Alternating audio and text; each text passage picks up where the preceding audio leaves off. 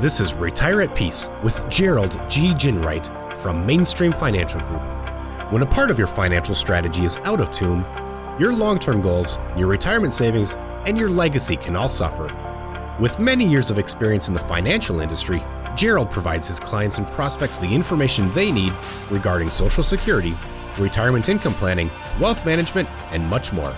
Listen in as we address your financial concerns and provide helpful solutions to put you on the path to achieving your retirement goals. And now, here is Retire at Peace with Gerald G. Ginwright. Hello, and welcome back to Retire at Peace.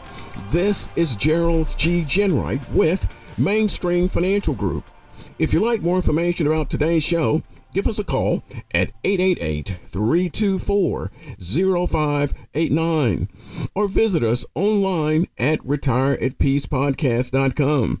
And while at my website, click on the radio page and check out our past shows and subscribe on Apple Podcast, Google Play, or Spotify. One of the things that we are most passionate about with this show is sharing information and insights with folks who are retired or almost retired. After all, when you're in that position, you have a lot of decisions to make. But today's show, we're going to focus on financial advice for young workers and teenagers who are about to go off to college or join the workforce. The inspiration for this show came from a number of comments I've received through the years from clients who are parents and grandparents. The comments generally fall along the lines of Boy, I wish my daughter was taking her 401k a little more seriously so she wouldn't have to work as long as I have. Or, I wish my grandson knew more about finances so he doesn't end up making some of the mistakes I made when I was his age. When I think about some of the money mistakes I made when I was young, well, let's just say I wouldn't have a problem with Doc Brown sending me back 30 years in his DeLorean. I read a recent Investopedia article, Eight Financial Tips for Young Adults, that I think will provide us with some really great information about the show today. The first piece of advice from the article is to learn self control. When we're kids, most of us learn self control in terms of knowing when not to talk in class, or how many cookies we can eat when they first come out of the oven, or when to go to bed. But it is just as important to learn financial control.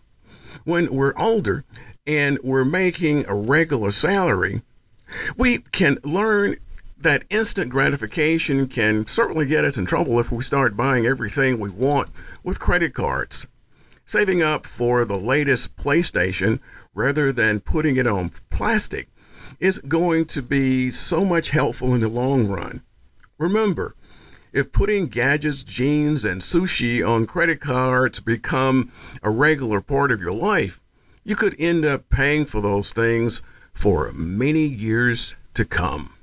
I know plenty of people have said this, but wouldn't it be great if every high school student had to pass a basic personal finance class before they graduated?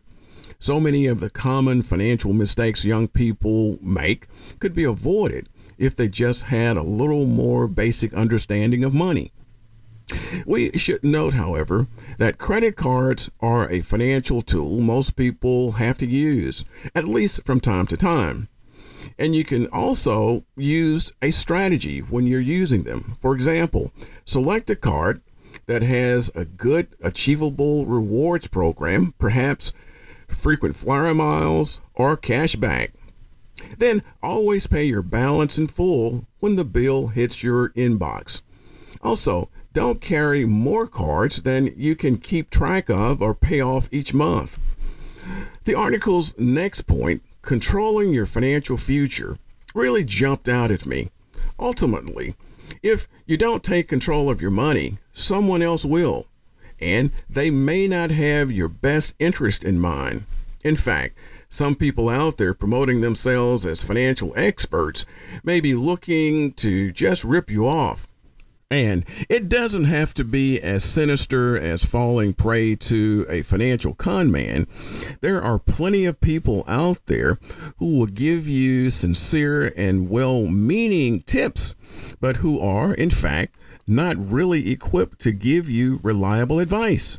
So, taking advice from your church member, your neighbor, your friend, your coworker may not be wise.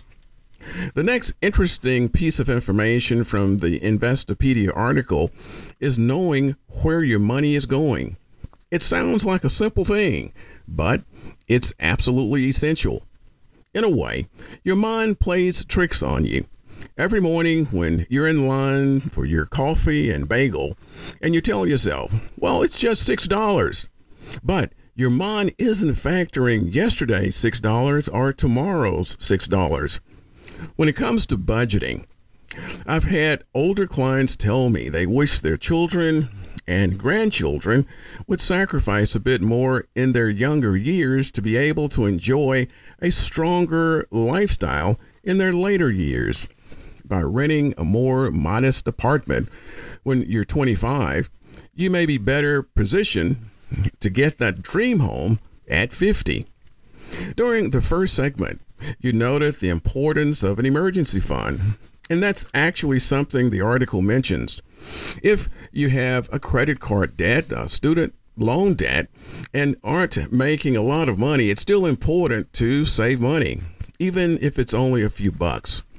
Ultimately, having money socked away for an emergency may help you avoid getting further into debt to cover a car repair or a plane ticket for a friend's unexpected destination wedding. And people shouldn't be putting their money in a shoebox in the closet. Make sure the money is going into something with a solid interest rate. I think this next one, start saving for retirement, is especially important. Retirement isn't a process that you should start at age 50. It's something you should start to think about as soon as you enter the workforce. The sooner you begin saving, the better your chances of reaching your retirement savings goals. You should also take advantage of your company's retirement plans because you can put away pre tax dollars, and companies often match part of the contribution. The next piece of financial advice for young workers is to get a thorough understanding of taxes. Using an online calculator can help you determine your gross pay, the amount of taxes you'll pay, and how much you'll be left with. Who can forget the feeling of getting your first paycheck and being dumbfounded by the amount you actually got? I hope today's episode gave you some insights into how young workers can begin organizing their financial lives as soon as they enter the workforce to put themselves on a smoother path to retirement. I'm Gerald G. Ginwright with Mainstream Financial Group, and you've been listening to Retire at Peace. If you've liked our show today, visit our website at retireatpeacepodcast.com and click on my radio page.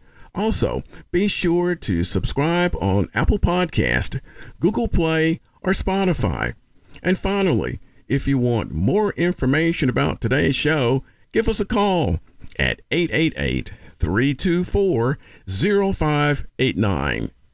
Thanks for listening, and until next week, this is Gerald G. Ginwright. Thank you for listening to Retire at Peace. Don't pay too much for taxes or retire without a sound retirement plan. For more information, please contact Gerald G. Ginwright at Mainstream Financial Group. Call 205 324 0589 or visit him online at retireatpeacepodcast.com. Gerald Ginwright and Mainstream Financial Group are not affiliated with or endorsed by the Social Security Administration or any other government agency. All matters discussed during the show are for informational purposes only. Each individual situation may vary, and the opinions expressed here may not apply to everyone. Materials presented are believed to be from reliable sources, and no representations can be made as to its accuracy. All ideas and information should be discussed in detail with one of our qualified representatives prior to implementation.